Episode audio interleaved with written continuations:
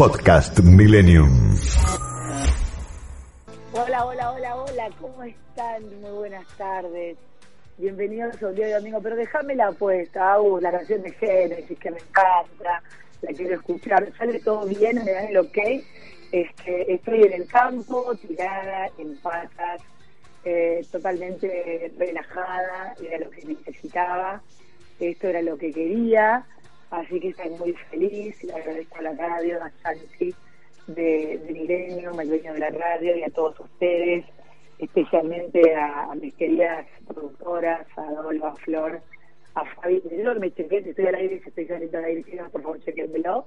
Estoy todo bien ahí, hacer un, gesto o algo, tírenme una, una señal de que estoy al aire algo, eh, si no me siento que estoy hablando sola porque estoy en el campo, como les decía, eh, hemos decidido con Santi, con la radio, después del pico de estrés, ahí está, muchas gracias, me un centro, después del pico de estrés que tuve, hice un programa grabado que fue el día que creí que podía volver, este, y la verdad es que se súper complicó, y, la verdad es que ahora de, de estar en contacto de nuevo necesitaba como reinventarme en este laburo, conectarme con la naturaleza, y, estar cerca de ustedes. Y no es casualidad que hoy tenga eh, a un invitado elegí especialmente y hoy estuve leyendo un montón, este, un montón, un montón acerca de su de sus últimas publicaciones y, todo lo que estaba leyendo tenía que ver justamente con, con lo que me estaba pasando a mí, ¿no? Esto de conectar con la naturaleza, esto que me pasó de tener un pico de estrés y sentir que la pandemia me ha pegado muy fuerte desde lo emocional, mental, psicológico. Así que es, un honor tenerlo hoy. Les quiero agradecer a todos ustedes por el aguante, la paciencia. Y una cosa que, que me encantó, eh, que me animé, fue que mucha gente me decía por qué había contado casi con lujo de detalle lo que me había pasado emocionalmente y físicamente y me encantó porque muchos me decían, ¿por qué contaste eso? Y yo decía, lo conté porque muchísima gente se pudo haber sentido identificada. La pandemia fue como que cuando yo pude parar, arrasó con montones de cosas, el no poder abrazar, no poder besar. Este, fue como muy fuerte para mí no estar en contacto con mis vínculos, con mis afectos. Y, creo que a muchos les sirvió, así que humildemente a mí también me hizo mucho bien contárselos. Lo tenemos ya este, en línea Vamos a ver cómo sale este experimento. Yo en el campo y él no sé dónde está. Él es Santiago Bilingis, es un hombre talentoso. Lo entrevisté en televisión hace mucho tiempo, pero eh, por radio la primera vez. Es emprendedor, es tecnólogo, pero es mucho más que eso. Así que ya lo saludo. Hola Santiago, ¿cómo estás? Buenas tardes. Hola Viviana, ¿qué tal? ¿Cómo estás? Buenas tardes. Muy bien, haciendo este experimento. Yo en el campo, ¿dónde estás a esta hora, Santiago? Ahora estoy en mi, en mi casa, vivo por Palermo. Sí, por Palermo. ¿Actividad física? ¿Hoy hiciste algo? Jugué al tenis un rato a la mañana. Un rato a la mañana. Vos sabés que hoy estaba leyéndote y de hecho eh, subí una de las fotos que encontré en tus redes sociales y que me súper interesó, más allá de que hablemos de todo, y era esto de la, otra pandemia, ¿no? La pandemia oculta. Y, quería preguntarte y arrancar así la entrevista, calculo que hay mucha gente que está escuchando, como todos los domingos, y, me parece que está buenísimo esto de poder bajar un cambio y empezar a conectarnos con nosotros. Eh, sé que, tenés estudios, que te impactó vos mismo todo esto que encontraste de lo que le pasó a muchísima gente. Eh, no terminó la pandemia todavía, pero bueno, atravesamos muchísimos dolores, sufrimiento, eh, y quiero que nos cuentes qué es lo que vos sacaste como conclusión de esta encuesta o este estudio que hiciste con la, la otra pandemia, la pandemia oculta, Santiago? Mira, vos es que yo me empecé a interesar por por el tema de, de los eh, ataques de pánico, los trastornos de ansiedad y, la depresión. Eh, un poco, justo te decía, jugué de mañana al tenis, me interesa mucho el tenis, y fue muy significativo lo que pasó este año en Roland Garros, donde una de las más importantes tenistas este, de la actualidad, Naomi Osaka, se retiró del torneo eh, no por una dolencia física, sino por un tema de salud mental. Y ocasionó un, terremoto en el mundo del deporte, porque si bien, por supuesto que los atletas sufren permanentemente de, problemas de salud mental, como, como manifestó también eh, Delphi después de los Juegos Olímpicos, eh, todo eso queda oculto, ¿no? O sea, si, un, futbolista se lesiona un tobillo, no sorprende a nadie, pero si cualquier atleta, producto de la presión, de la pandemia o de las circunstancias personales que atraviesa, de repente flaquea en el plano mental, eh, parece que, digamos que, es algo que, debe ser escondido. Y uno de los principales problemas que, tenemos todos, porque todos padecemos alguna vez alguno de este tipo de cosas, que no solo te hacen sufrir, sino que tenés que disimular el sufrimiento, tenés que esconderlo. Porque en general todo este tipo de problemas aparecen asociados a una muestra de debilidad y también a la creencia bastante eh, errónea de, que es solo una cuestión de, meterle garra, ¿no? De que si estás teniendo problemas de ansiedad o de depresión es porque no le estás poniendo suficiente garra. Entonces me puse a investigar el tema y la verdad que eh, lo que encontré fue espeluznante. O sea, vos mencionabas la encuesta, contestaron más de 2.500 personas a todo el país. Eh, uno de cada eh, uno de cada tres que respondió tiene o tuvo problemas de depresión y uno de cada dos, o sea, la mitad de la gente está teniendo problemas con temas de ansiedad o de pánico. Eh, y es muy impactante porque el grupo que más está manifestando esto son los adolescentes y los jóvenes menores de 30. Dentro de ese grupo particular, casi 60% tuvo problemas de ansiedad y pánico y casi 40% de depresión. Así que realmente tenemos una pandemia, tenemos una pandemia que no empezó con el COVID, porque esto ya viene de antes, pero por supuesto todas las restricciones que el COVID no, implicó eh, acentuaron, aceleraron un fenómeno que, ya venía ocurriendo. O sea, vos sabés que algo que me pasó, y me voy a poner como, como referente porque, porque me impactó lo, lo que me devolvió el público, porque yo viví un periodo, digamos, de levantarme la, y ahí voy al pánico y a todo ese tipo de cosas, de, sentir presiones, de trabajar en un medio muy hostil, y vos sabés que algo que esto que decís de la tenista es que cuando a mí me pasaba lo que me pasaba, nadie me entendía. En el canal no entendían lo que yo les explicaba, no sabía cómo contarles lo mal que me sentía y que lo que el médico decía que era un pico de estrés, no era el clásico pico de estrés de tomate un fin de semana y lo vas a resolver. Arranqué con la marcha de las piedras, que fue lo primero que hice con mi hija, pintar las piedras y demás. En ese momento me puse a llorar como loca y a partir de ahí, las presiones y las cosas que nos fueron pasando, bueno, hizo que durante casi un mes yo no pudiera aparecer. Y en, vez de decir una mentira y decir, no, tuve no sé qué, no sé cuánto, dije la verdad. Y a partir de ahí, Santiago, me impresionó la cantidad de gente, sin hacerle encuesta, porque creo que me decía, gracias. Y ahí dije, qué bueno que justo hoy, de casualidad, sin haber leído lo que después leí, que vos escribiste, que vos estudiaste, que tiene que ver con la salud mental, con la depresión, con la otra pandemia. Digo, las redes sociales influyen también en esto, porque vos hablabas de los adolescentes y de la gente más joven, ponerla hasta 30 o 30 y pico, y viste que las redes, todo lo que uno ve en general es bello, lindo, hermoso, obviamente que nadie va a una foto deprimido o triste, eh, tal vez hay gente que lo hace, pero no es lo más usual. ¿En qué punto también influye eso que nos devuelve el medio o las redes, el afuera, que desconectamos profundamente de nosotros? En mi caso, una desconexión, de ocuparme mucho de la afuera, no porque no tengo una vida espiritual o, profunda, sino porque en un momento estallar. Las redes sociales, puntualmente, ¿tienen mucho o poco que ver con esto, Santiago? Eh, tienen muchísimo que ver. A ver.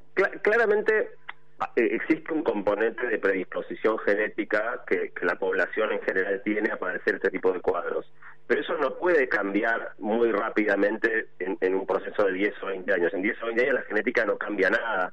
Y si vos ves el crecimiento vertiginoso que este tipo de trastornos están teniendo, queda claro que hay que mirar en otro lado. No tiene que ver con la predisposición que todos eh, naturalmente podríamos llegar a tener, sino con algo estructural, con algo que tiene que ver con la manera en la que estamos viviendo.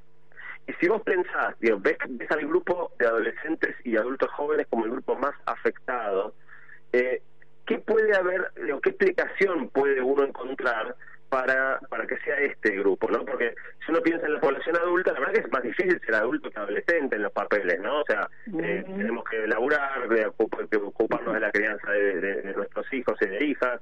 Eh, uno pensaría que el momento de la adolescencia o la, o la adultez joven es un momento más sencillo y evidentemente no lo está haciendo en este momento.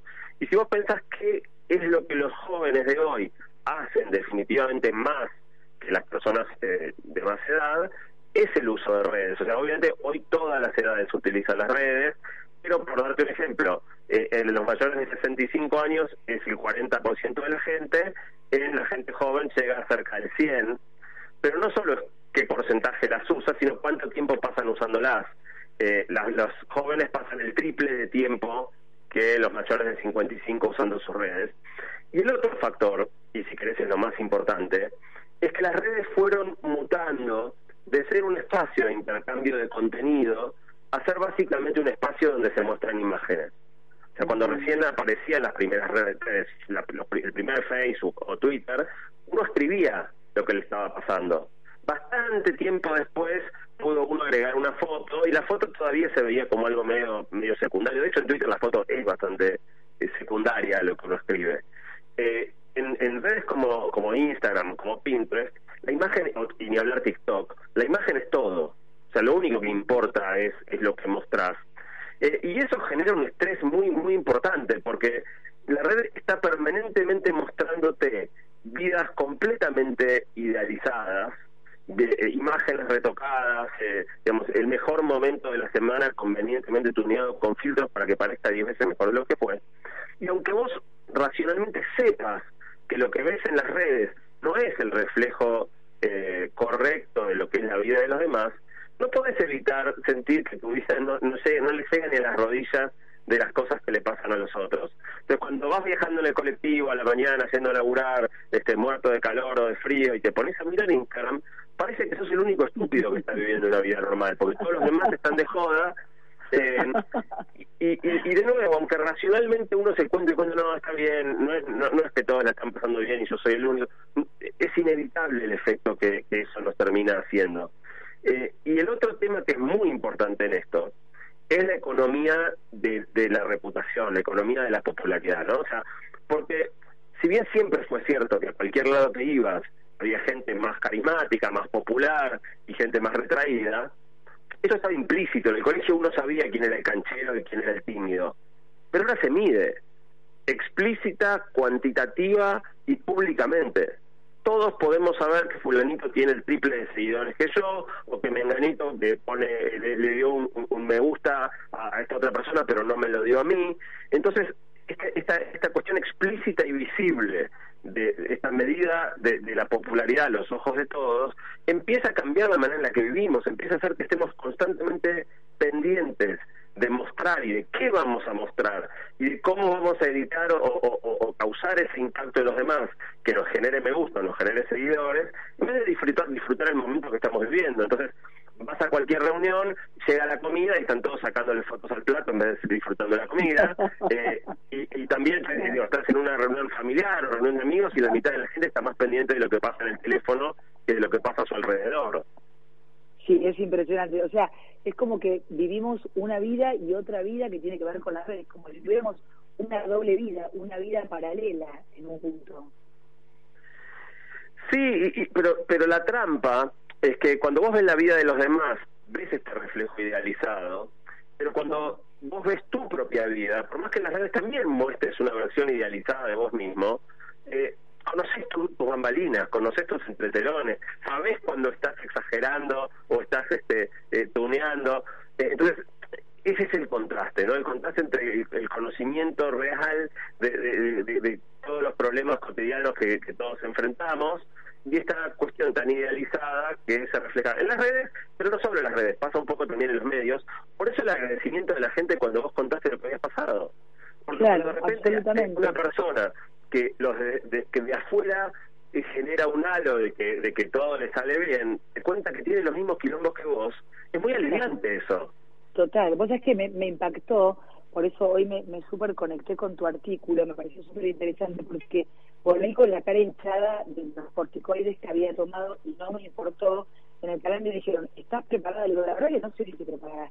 Esa misma mañana no sabía si podía hablar porque mes que casi no hablaba. Eh, y me, me, me mensajearon, me mensajearon personas de 80, de 70, de 60, y chicas de 20 que viven pendientes de la imagen en las redes sociales.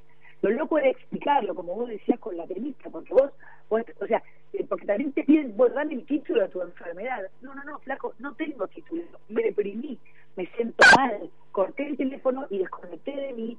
Y entonces, una de las cosas que también yo lo recomendaba al público ese día, y no sé qué pensás vos, pero me lo imagino, es que yo en un momento, Santiago, estamos conversando con Santiago Bilinkis, por si alguien me piensa enganchar, es que en un momento dejé el teléfono, o sea, lo apagué y me desconecté y tuve otra vida. Y ahora que los de semana me vengo al campo, porque era una necesidad que también mi cuerpo me pedía el pasto, el verde, la naturaleza, el no pensar, el relajar, van cayendo mejor las ideas, es desconectarte del teléfono.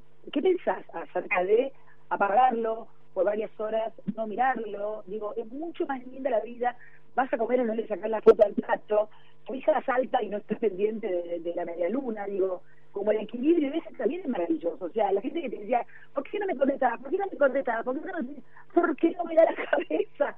¿Por qué me siento mal? ¿Vos te crees que a faltar un mes a mi laburo si estuviera en, en, el Caribe? O sea, lo justificaría. Digo, ¿qué pasa? Vivimos toda la vida sin el aparato, sin el celular.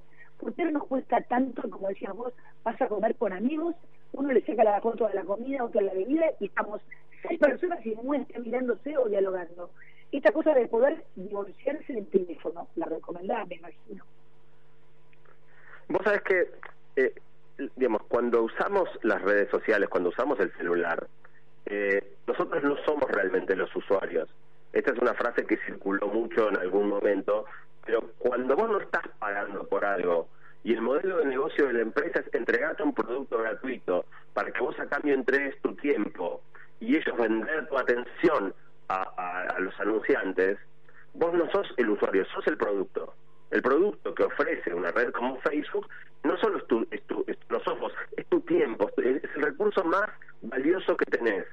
Y las redes son extraordinariamente buenas haciéndote que vos entregues de manera absolutamente voluntaria y, aparentemente sin ninguna obligación ni presión externa, tu bien más activo, que es el tiempo, para que ellos ganen dinero con eso. Eh, entonces, en el fondo, viste la frase eh, que circula mucho es que nosotros somos el producto. Y en ni siquiera somos el producto, somos el insumo. Somos la carne que entra a la picadora para que del otro lado salgan salchichas. Entonces, en definitiva, el, el, negocio que se armó a través de los dispositivos digitales nos necesita, nos necesita para triturarnos, nos necesita como insumo de un proceso que lo que genera es facturación de las compañías eh, por pagos de los anunciantes. Eh, este no es un modelo de negocio nuevo, la tele siempre se va con, con, con avisos, con tanda o la radio también, mm, pero antes no lo que no existía era este esquema de manipulación donde vos querías ver un programa y lo veías, pero como vos les tenías que ofrecer a todos los televidentes lo mismo, obviamente uno elegía el programa que creía que iba a maximizar el rating, pero vos ahora con, con una red social como Facebook, como YouTube, como Instagram, vos le podés dar a cada persona un programa distinto. O sea, una programación, un contenido distinto. ¿Cómo está elegido ese contenido? Para maximizar el tiempo que pases utilizando esa aplicación. Entonces, esto que vos decías es fundamental. Eh, tenemos que recuperar el control sobre nuestra vida y sobre nuestro tiempo, porque la gran diferencia entre que te obliguen a algo y te manipulen a algo es que cuando te obligan no te das cuenta, te sentís forzado, te sentís violentado. Cuando te manipulan, entras solo a la jaula y, y cerrás la cerradura de adentro. Entonces, toda esta cosa que estamos haciendo, entregándole nuestra vida a las redes, es en conveniencia de las compañías que, que generan estas aplicaciones y en muchos casos en detrimento de nuestra calidad de vida pero lo hacemos de, por nuestra propia voluntad, es tremendo. Claro. Yo por los últimos años cambié un montón mi uso de redes. Eh, ¿Cómo, cómo haces? Yo me, automáticamente me siento una salchicha, ¿no? Pero es verdad que me manipula las redes. En tu caso en particular, ¿qué te detonó para decir, me alejo un poco, lo uso para algo que definitivamente me sume, como esto se por mis etcétera? o la devolución que te pueden traer tus seguidores, pero ¿cómo hacer para decir, hasta acá sí, y acá en adelante en mi vida me la guardo, me priorizo? ¿Cómo hacer para no mezclar todo? Sobre todo con los trabajos que tenemos nosotros y mucha de la gente que nos escucha, donde te dice, bueno, es fundamental que tengas redes. Sí, es fundamental, ponele, pero ¿cuándo ponemos límites, Santiago? Mira, no sé si es, o sea, obviamente hay, aspectos de las redes que están buenísimos, ¿no? Y yo no soy de los que proponen eh, eh, borrar la aplicación del teléfono y cerrar la cuenta. Yo creo que los, beneficios de la vida conectada son demasiado grandes como para renunciar a ellos. Pero, pero estamos en una lucha completamente desigual. digamos, entre compañías tremendamente sofisticadas que arman productos increíblemente bien hechos para capturarnos y nosotros que los usamos, digo, que está buenísimo que los usemos, pero los usamos con mucha ingenuidad. Si querés te meto el otro problema tremendo que, que, estamos teniendo, que que cada vez se le da acceso a las pantallas a chicos de edades más y más y más tempranas. Entonces, hoy es bastante común, vas a comer a un restaurante, digo, cuando yo tuve mi primer hijo, eh, que todavía no existían los celulares, cuando íbamos a comer con mi esposa, era un quilombo. Eh, Nico, no hagas ruido, Nico, mirá, no ves que acá es toda gente grande, acá no se puede gritar, para... Y, eh, a veces salía bien y más o menos podíamos comer, a veces salía mal y pedíamos la cuenta anticipadamente porque nos miraban feo de todas las mesas. Ahora, tener una charla, imposible, olvídate. Ahora vos ves a las parejas re entretenidas charlando, cada uno de los chicos anulado con su pantalla, ¿no? Eh, entonces, la principal cuestión del uso de pantallas, hoy, hoy la mayoría de los chicos menores de dos años están, más de dos tercios, utilizan pantallas con regularidad. Eso está totalmente contraindicado por todas las asociaciones pediátricas del mundo, pero es muy cómodo, muy conveniente para los adultos a cargo. Eh, entonces, cuando vos tratás de calmar a un, a un chico o una chica y, y, no podés, sabés que si le das el teléfono, lo anulás. Eh, y entonces eso es un círculo vicioso, porque si el chico no aprende a regular sus emociones y a, aburrirse y a, calmarse solo, lo que termina pasando es que cada vez necesitas más la pantalla para resolver la cuestión de que no puedes controlar a tu hijo o a tu hija. Eh, entonces, eso es lo que está haciendo que este problema escale y escale y escale. Y también que como nuestros chicos ven el placer que nos provoca a nosotros el uso del celular, es muy difícil negarle a nuestros hijos algo que ellos mismos ven que usamos constantemente y nos produce mucho placer. Entonces, en el fondo, el único modo de no tener que darle tu celular a tu hijo de un año y medio es no usarlo delante de él de ella. Es el único camino. Qué interesante. O sea, es que una de las cosas que me, que me interesaron muchísimo de, de todo lo que vos es que subiste a tus redes, este, un artículo que tenés que, que habla del absurdo rol de la belleza en nuestra sociedad y que te impactó, que tal vez fue, a ver si no me equivoco, como la nota o, lo que menos likearon, lo que menos te reprodujeron, eh, y decirme por qué, si estoy equivocada o no, y, el trauma que tenemos, ponerle a dejar de ser jóvenes, a enfrentarnos con la cara que tenemos, con el traje que tenemos, con las piernas que tenemos, con el paso del tiempo, y, leí que te había impactado que tal vez fue lo que menos rebote tuvo. ¿Esto es así? Mira, eh, eh, lo, que me yo cada mes elijo un tema de investigación y, bueno, laburé todo el tema de depresión, ahora el, último mes fue el tema de, del, rol de la belleza en, la sociedad. Eh, y muchas veces me encuentro con cosas que a mí me resultan muy impactantes. tal vez porque hasta acá la vida que me tocó vivir es la vida de un varón relativamente joven, pero lo que me encontré es que todo el negocio montado alrededor de la estética básicamente está basado en la discriminación de las mujeres y las personas mayores. Eh, y, y, en definitiva es esa, es esa percepción de que si se te empieza a ver avejentado vas a tener muchas menos oportunidades laborales, la que lleva a que todos estemos viendo qué tratamiento hacemos para parecer más jóvenes, para sacar los cachos de piel, para estirar y que, que las arrugas no aparezcan, o inyectarnos este, toxinas para que la, piel se hinche y simule las arrugas. O el otro dato que es terrible, yo le pregunté, a, de una encuesta muy grande, más de 5.000 personas, le pregunté eh, cómo cuáles creían que tenían que ser eh, las, las cuestiones prioritarias al evaluar a una persona en una entrevista de trabajo y te daba como opción la capacidad intelectual, la personalidad, eh, la estética y la cultura general. Cuando vos preguntas cómo debiera ser, obviamente la capacidad es lo primero, la personalidad es lo segundo, la cultura general lo tercero y la estética, un 1% de la gente eligió eso como un dato relevante. Cuando preguntas qué pasa realmente en una circunstancia de evaluación laboral, para los varones se cumple rajatabla la teoría, realmente lo primero es la capacidad, lo segundo la personalidad, lo tercero la cultura general y en cuarto lugar la estética. Con las mujeres el orden está todo puesto por arriba.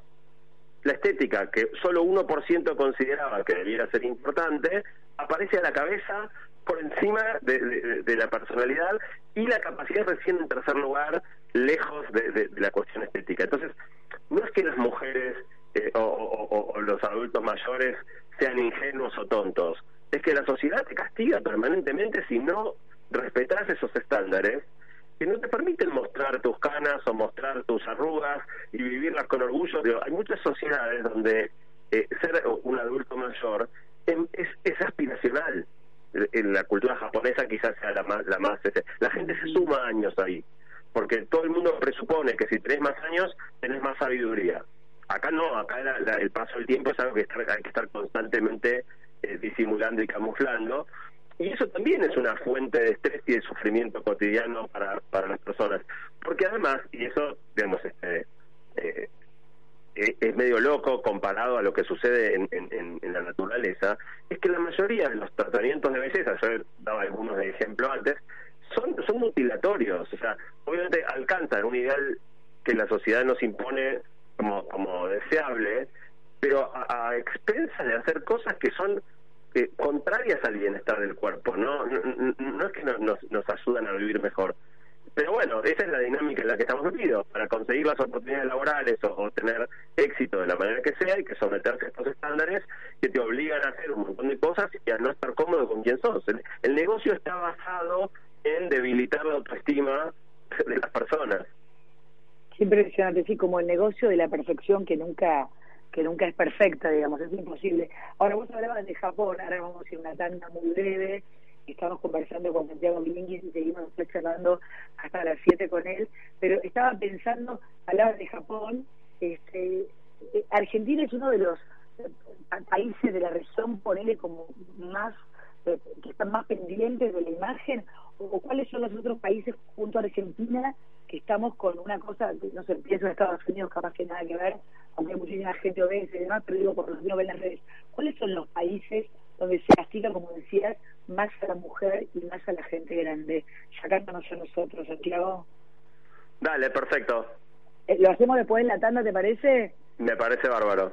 Ahí está, y quiero además hablar del estilo de vida que llevamos, cómo cambiar hábitos, bueno, nada, me encanta, cómo ve la Argentina cada 10, 20 años y una frase que me encantó eh, que dice que la mejor manera de predecir el futuro es inventarlo y la verdad eso me encantó, la noté hoy y vamos a charlar también de eso en un rato nada más con Santiago Viminkis, emprendedor, tecnólogo y muchísimo más por lo que están escuchando. Estamos en Millennium, volvimos hasta las 7 de la tarde en un día de domingo. Eh, tenemos que ir a la canda. Eh, la temperatura actual acá la tengo me la pasa Estamos en el índice de la casa. estamos con Fabi y con Dolores que me mira dice como si fuera un payaso, que claramente lo soy, es muy gracioso. Tenemos a las cachorras en un cuarto como muy al fondo para que no ladren. Mi hija se fue a la casa de ella para que no ladren tampoco, así que aquí estamos. Temperatura 20 grados, el cielo está cubierto, humedad 73%, la visibilidad 10 kilómetros. Un hermoso día para compartir esta vuelta a la radio Millennium con este gran entrevistado, ¿eh? Santiago Vilimpis, hacemos una tanda, ponemos un poquito de Génesis, algo que está en los controles, hoy estoy muy Génesis, por algo será Génesis, me gusta, y ya seguimos conversando con Santiago. No te vayas, quédate con nosotros hasta las 7 de la tarde. Este espacio es auspiciado por... Jugar a la instantánea es jugar y ganar. Vas a tu agencia de lotería, jugás y ganás al instante. Fácil, rápido y sin esperar el sorteo. Quiniela instantánea. Un juego de ganadores. Lotería de la provincia. Gobierno de la provincia de Buenos Aires. A las 18. Viviana Canosa te espera con un encuentro íntimo en FM Millennium. Como un día de domingo.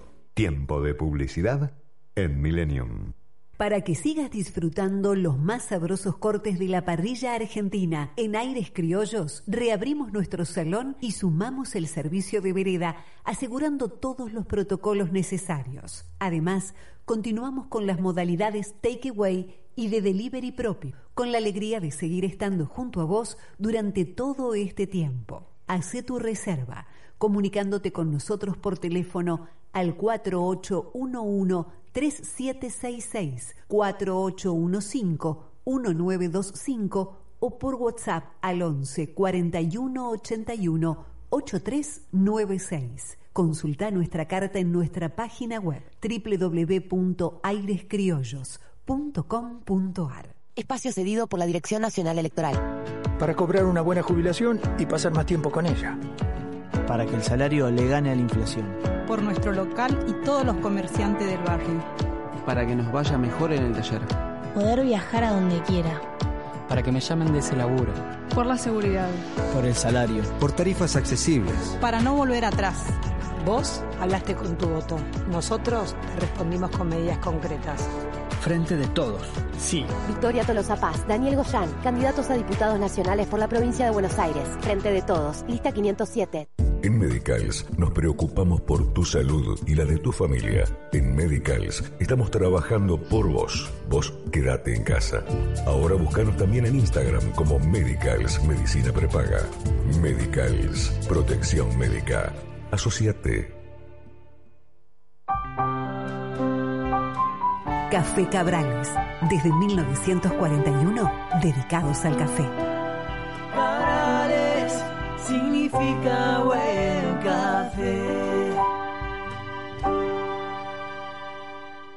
Espacio cedido por la Dirección Nacional Electoral. Tranquilidad es saber que las clases empiezan el primer día. Vivir con tranquilidad. Randazo va con vos. Lista 508. Frente Vamos con vos. Candidatos a diputados nacionales por la provincia de Buenos Aires. Florencia Randazo. Carolina Castro. Marolio le da sabor a tu vida.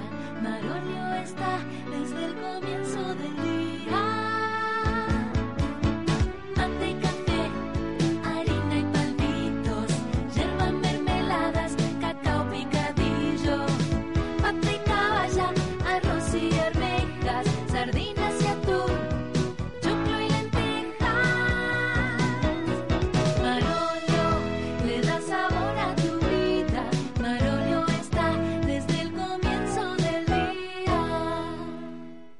Fin de espacio publicitario. 106.7 106.7 Coleccionistas de música y palabras. En este día de domingo, encontrate con Viviana Canosa. Deja tu mensaje en nuestro WhatsApp 11 21 87 106.7.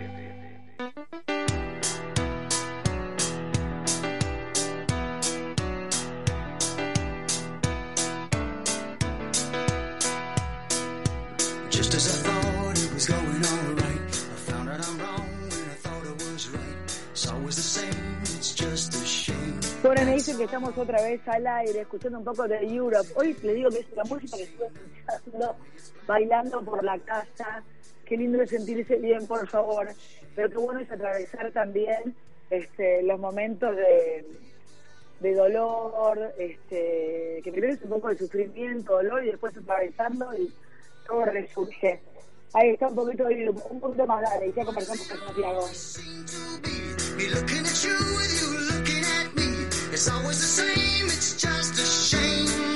Ahí está, ahí volvemos y sacamos un poquito la música, así me, me escucho Santiago. Eh, recién me decía Santiago que escuchaba Mazo y no sé cómo puedo hacer, decirles que me corten la música, ¿no? please. Eh, así lo puedo escuchar a Santiago. Recién eh, me decía Santiago que me escuchaba como muy como muy bajito, espero que me escuche bien. ¿Me escuchás Santiago? Eh, Se escucha un poco mal, pero pero te, escucho con un poquito de esfuerzo nomás. Sí, sí. Yo les pido si me pueden sacar a Europe, de, de, de- sáquenme la música, voy a pedirles que la saquen. Acá un segundo, Santiago, que me corten la música. Hay alguien que no me está escuchando, a ver. Dale. Gracias. Ahí está, ahí está, qué alivio, por favor. ¿Ahora me escuchás mejor, Santiago? Te escucho, se escucha un poco, no es que esté bajito, es que eh, tiene mala definición el, el sonido, pero no te preocupes que te, Ahí me escuchás, ahí te escucho perfecto. Buenísimo. Bueno, no, este, bueno, estamos probando cómo, cómo sale Historia Divina. Me parece que la culpa era mía que estaba con Spotify por otro lado, pidiendo que me pasaran esta canción, por las cosas que pasan. Santiago, eh, no, le agradezco a Santiago, le cuento que eh, relativa a la pandemia me dicen, te escucho re bajito, pero contestó todo impecable, así que tenés un oído biónico. Eh, Estaba pensando en esto, por eso nos íbamos a la tanda.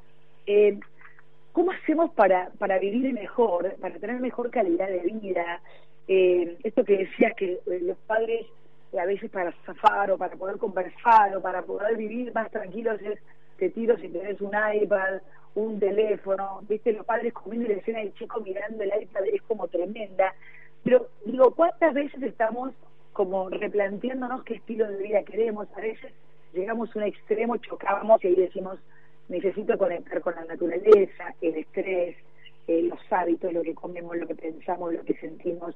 Digamos, de una vida exitosa para vos, básicamente, ¿qué es?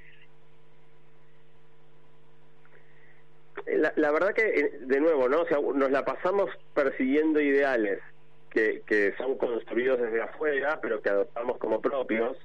Eh, y eso es lo que nos termina generando una situación en la cual siempre estás persiguiendo algo que aún si lo lográs, después no te da la satisfacción que esperabas obtener cuando lo tuvieras, ¿no? O sea, eh, ¿qué es la trampa típica del consumo?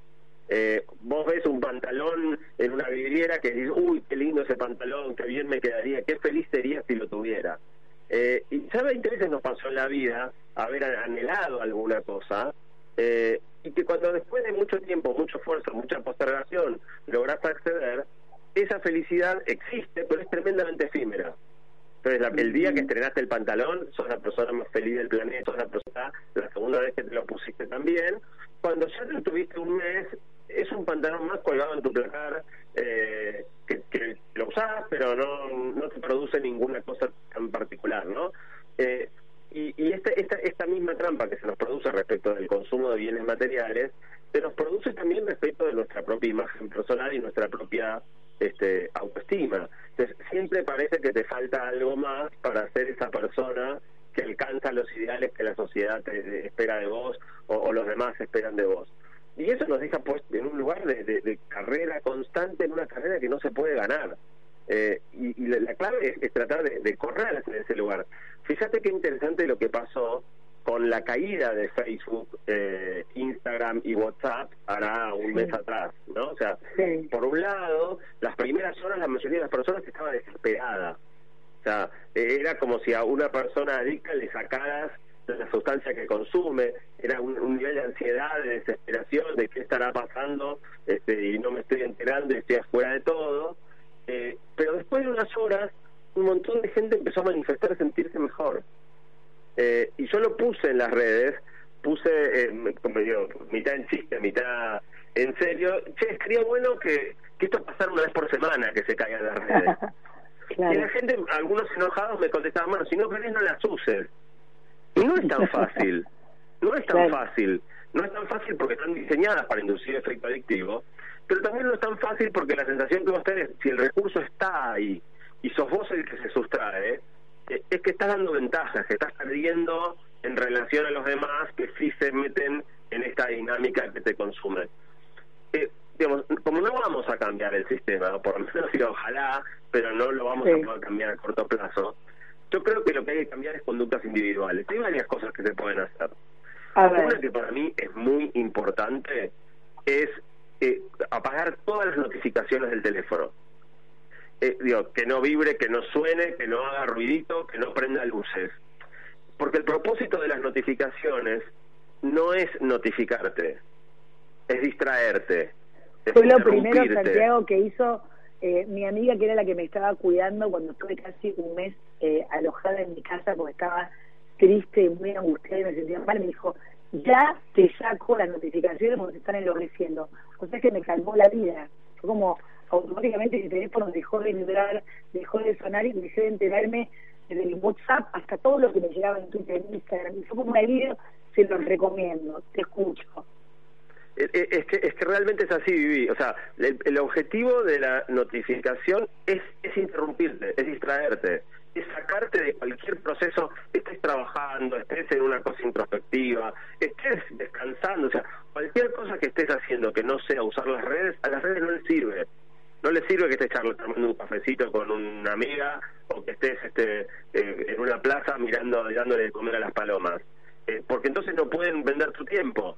Entonces, diseñaron todo este mecanismo de notificaciones que lo que hace es que en vez de que la herramienta esté al servicio de tus necesidades, ubicarte a vos en, en- en- como herramienta de la herramienta, ¿no? O sea, el teléfono te usa a vos en vez de que vos uses al teléfono y conduce tu conducta. Porque si yo agarro mi teléfono para mandarle un mensaje a un amigo, pero me encuentro con una notificación increíblemente bien seleccionada que me avisa que hay un contenido que seguramente yo voy a querer mirar porque me conocen mejor de lo que me conozco a mí mismo, termino haciendo lo que la- a la red le conviene que yo haga. Hay un dato que a mí me resulta muy impactante, que es tres de cada cuatro videos que se miran en YouTube son elegidos por YouTube. Tres de cada cuatro. O sea, yo te pregunto, quién elige lo que mirás en YouTube, creemos que elegimos nosotros. Y tres de las cuatro veces, ya sea por una notificación o por una recomendación después de la elección de un primer video, tres de cada cuatro videos que miremos son elegidos por la plataforma para maximizar la probabilidad de que nos tenemos más y más tiempo mirando. Eh, entonces, la primera cuestión es desactivar notificaciones. La segunda cuestión, que es muy importante, es ponerle un tiempo máximo al uso de cada aplicación, sobre todo las más adictivas. Esto es muy importante porque históricamente el contenido que consumíamos tenía principio y fin. Cuando vos hace unos años atrás te comprabas una revista en papel, cuando terminabas de leer la revista, las 64 páginas, se acabó la revista. Si querías seguir leyendo, no podías porque se acabó. Hasta la semana que viene no hay más revista. Si tu programa favorito salía los lunes de 9 a 10 de la noche, después de las 10 de la noche del lunes tenías que esperar una semana para ver el siguiente capítulo.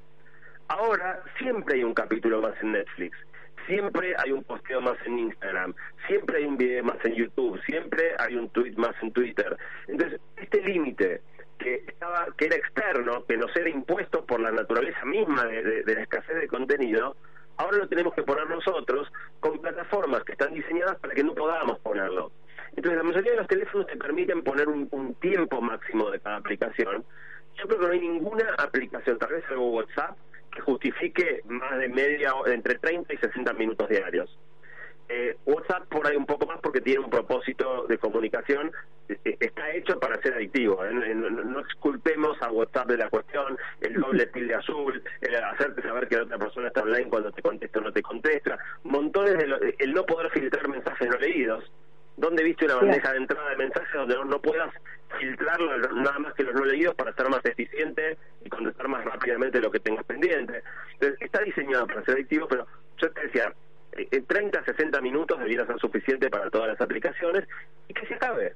Si estás en un día donde te, te- te enganchaste demasiado con Twitter o demasiado con, con Instagram, se cumplen los 60 minutos y no anda más, no anda más hasta mañana. Eh, entonces, esa es, es la segunda recomendación que me parece muy importante. Y la última es crear ciertos momentos o lugares libres de celulares. Eh, el quizá el más obvio sea la cena, que, que suele ser la mayoría de las familias el momento donde nos encontramos cara a cara, donde, donde en algún momento existía alguna charla tal vez un poco más profunda respecto de lo que puede haber pasado en el día, eh, o de la actualidad, o lo que sea. Pero claro, si todas las noches cenás con la misma familia, eh, eso no puede competir contra la novedad constante que te proponen las redes. Entonces, termina siendo que si llevas el teléfono a la mesa, eh, aun cuando te propongas no usarlo, a los dos minutos eh, es competencia leal. No se puede competir una gente con la que, la que ves todos los días con, con una red diseñada para ser adictiva. El, el celular no tendría ni que ir a la mesa. Si el celular va a la mesa, termina siendo usado. Es imposible no usarlo. Entonces no hay que llevarlo. Y esta es una pelea que yo doy todas las noches con mis hijos. Yo no llevo nunca jamás mi celular a la mesa. Y todas las noches llegan mis hijos con el celular en la mano. Y yo empiezo, bueno, tráiganme los celulares, los sacamos de la mesa. Y es una pelea, es una pelea, digamos, que, además nunca termina de, de ganar. No te, no te imagines que en mi casa este, no pasa lo mismo que pasa en todas las casas con mis Claro. adolescentes, con la adopción por la imagen, por el uso constante de las redes. eh, y, y ojo, también yo empecé a meterme con todo esto en un momento en que yo me di cuenta lo, atrapa, lo, lo- lo entrampado que estaba. Cuánto me importaba lo que los demás dijeran de mí, cuánto me importaba la cantidad de gente que me siguiera o la cantidad de me gusta que recibía cuando publicaba algo. Estaba constantemente preso de esta medida eh, digo, de, de rendir examen. Eh, de rendir examen ante ser aprobado, muchas claro. veces a los que ni siquiera conozco, pero que se sienten con el derecho de, de, de- de- de castigarme o, o- o premiarme si no estoy a la altura de una expectativa que yo nunca creé ni validé. Pero después uno termina preso de eso, te la terminas creyendo que le debes a todos los demás eso que los demás esperan. Yo estaba pensando mientras escuchaba con mucha atención, estamos conversando con Santiago Bilinkis, eh, pensaba que sumaría una cuarta y que es una que descarté porque ahora de noche duermo. Antes tenía eh, noches enteras de insomnio. Es que cuando no me podía dormir, me gritaba, bla, bla, bla, pero en un momento, bueno, ya decía, ya que no puedo dormir, me pienso a la una, a las dos, a las tres, agarraba el teléfono y olvídate, me miraba todo, me leía los diarios antes que nadie, las redes, las veces. Ahora es como que cuando me voy a dormir, si estoy con mi hija, somos, digamos, pa- padres separados, sea que cuando no está conmigo quiero saber, pero si estoy con mi hija en casa, yo apago el teléfono y digo, el teléfono se apaga, porque si no te es una gran tentación y te pasó la roja y no dormiste, capaz que perdiste dos horas de tu tiempo, de tu descanso, eh, leyendo lo que dice la gente en o leyendo de ellos, o lo que sea. Digo, una noche puede ser dos. Ahora, todos los días es una locura también eso, ¿no? Y aparte, ¿cómo te desconectas de tu vínculo, no? Conozco montones de matrimonios y de parejas que me dicen, no lo aguanto más a él o a ella porque se la pasa eh, mientras yo estoy durmiéndome con la luz que me toca en la cara mirando redes sociales. Eso pasa también. Totalmente. Digo, yo antes hablaba de, de lugares y, y, momentos libres de celulares, ¿no? Eh, y hablé de un momento que es la cena, pero hablemos ahora de un lugar. El celular no tiene que ir a la cama. El celular no, no tiene que ir a la cama. Eh, digamos, lo, los, que, los que vivimos en pareja, el momento de, de, acostarse, los minutos previos a dormirse, también era un momento de encuentro, de intercambio, de, de, de lo que pasó en el día, de esa persona que uno elige para tener a su lado. Eh, y ahora lo más común es que cada uno Perdón, Santiago, ¿y, ¿y qué nos pasó? ¿Y qué nos pasó? Porque digo, yo recuerdo a mi papá que nos decía cuando se cenaba, no se mira la tele, te hablo hace 80 mil años, la tele no se mira, o sea, es el momento en el que estamos todos juntos se apaga la tele. Ahora, bueno, el tema es, o está la tele de acompañando, o cada uno con su celular, son tres, cuatro integrantes. Digo, uno, no sé, yo recuerdo a mis padres que se iban a dormir, ya no puedo ni siquiera de mis relaciones porque el teléfono se pescaba, que digo, iban a la cama, hablaban de lo que les pasó el día, del reencuentro, del amor, de la pasión, de lo que se te ocurra, ¿no? Dos personas adultas llegaron a la puerta, los chicos llegaron. Digo, ¿qué nos pasó con los vínculos y con la conexión con el otro? Es que estamos desconectados de nosotros o desconectados del otro. Digo, porque la verdad que ir a la cama con tu pareja y solo mirar qué publicaron en Instagram o saber cuál es la última noticia o estar con tus hijos en la mesa y seguir con el celular es qué nos pasa con los vínculos. O sea, qué parte no estaríamos entendiendo de la familia, del amor, de la conexión con el otro. Digo, me imagino en alguien que está solo, pero si tenemos un contexto familiar, eh, no te digo ni siquiera enorme, madre, hija, padre, hijo, tres, cuatro, digo, ¿qué nos pasa con los afectos? ¿En qué momento empezó a suceder esto, Santiago? Mira, a mí me gusta mucho hacer un paralelismo con lo que ocurre con la alimentación, ¿no? O sea, cuando aparecieron las, las cadenas de comida eh, rápida, acordate que era muy aspiracional ir a comerte una hamburguesa alguna de estas cadenas internacionales. Cuando recién llegaban a la Argentina, la gente hacía fila en la vereda para comer en estos locales. Eh, y, y, había como todo un halo de, de, de, de, aspiracional o de deseo de ese tipo de comida, porque aparte es muy rica, no nos engañemos. Pero después de un tiempo nos dimos cuenta que no solo esa comida era rápida, también era pésima para nuestra salud. Y el nombre cambió de comida rápida a comida chatarra, de fast food a trash food en inglés. Eh, y no dejamos de comerla, pero está estigmatizada. O sea, uno sabe que el día que vas a comer a ese lugar estás dando un gusto, te estás metiendo cualquier porquería en el cuerpo. Eh, y de nuevo, no es que dejamos de comerla por completo, pero sabemos que nuestra dieta, eh, nuestra alimentación no puede abusar demasiado de estas cosas tremendamente hipercalóricas, llenas de grasas saturadas, etcétera. Eh, con las redes todavía no, no nos damos cuenta que es muy parecido. Darte un gustito, usar un rato de internet está buenísimo. Ahora, si tu vida gira alrededor de estar todo el tiempo usando las redes, usando el teléfono, es como estar todas las noches cenando y almorzando y cenando este tipo de, comida chatarra. Eh, así como nuestro cuerpo está hecho de lo que comemos, y si comes constantemente cosas que te hacen mal, te terminas a la corta o a la larga enfermando, nuestra mente está hecha del contenido digital que, que consumimos. Tenemos una dieta digital. Eh, y si te pasás consumiendo contenido digital chatarra, eh, TikTok es quizá el ejemplo más acabado del contenido digital eh, completamente carente de cualquier sustancia alimenticia, entre comillas, eh, tu cabeza se, se, enferma también, es, es, lo mismo. Entonces, me parece que el, el, la meta que tendríamos que tener es empezar a ver las redes como parecido a lo que vemos a, a la comida.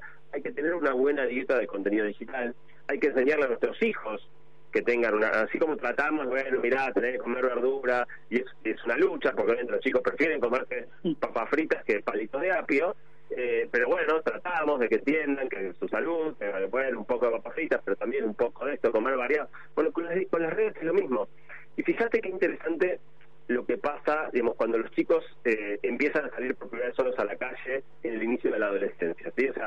Los chicos empiezan a salir solos después de 12, 13, 14 años de, de transitar la calle de nuestra mano donde a veces explícita y la mayor parte del tiempo sin siquiera darnos cuenta, estamos enseñándoles durante 14 años cómo moverse de manera segura en el espacio público. Pero después igual ir una gran conversación. Mirá, fulanito, si te viene a hablar un desconocido, no le hables, si te quieren regalar algo, no lo aceptes, si te quieren, este, te piden, siempre, das, si lo tenés, hacelo, no te pelees, un montón de consejos que tienen que ver con, con, con terminar de transmitirle a nuestros hijos cómo comportarse en la calle. Las redes, eh, Internet, reúne muchos de los mismos riesgos que tiene el espacio público y le agrega un montón de riesgos adicionales. El hecho de que, de que- que si te mandas una macana en las redes, 20 años después te puede aparecer aquel tuit donde dijiste una cosa totalmente impropia. Hay un montón de, de dinámicas en las redes que las calles no tienen un equivalente. Y sin embargo dejamos salir a nuestros chicos, a veces desde el año y medio, salir a internet, salir a las redes, sin ningún tipo de acompañamiento y sin ningún tipo de explicación, sin ninguna supervisión. En buena medida porque los padres y las madres tampoco sabemos del todo bien y nosotros mismos cometemos constantemente errores en el tipo de uso que hacemos en las redes todavía. Mi objetivo, ya el año pasado saqué un libro, se llama Guía para sobrevivir al presente, que habla de todas estas cuestiones.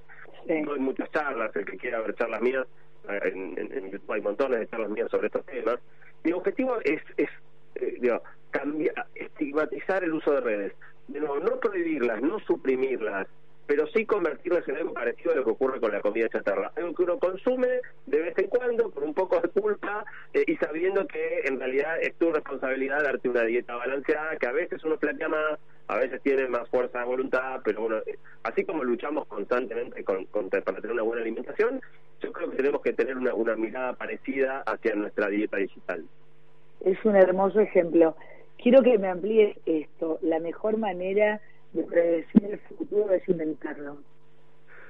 Esa frase no es mía, eh, a mí me encanta y, y la digo mucho y, es hermosa, es, es hermosa. La dijo uno de los de los mayores expertos en computación del mundo, que es un tipo que se llama Alan Kay.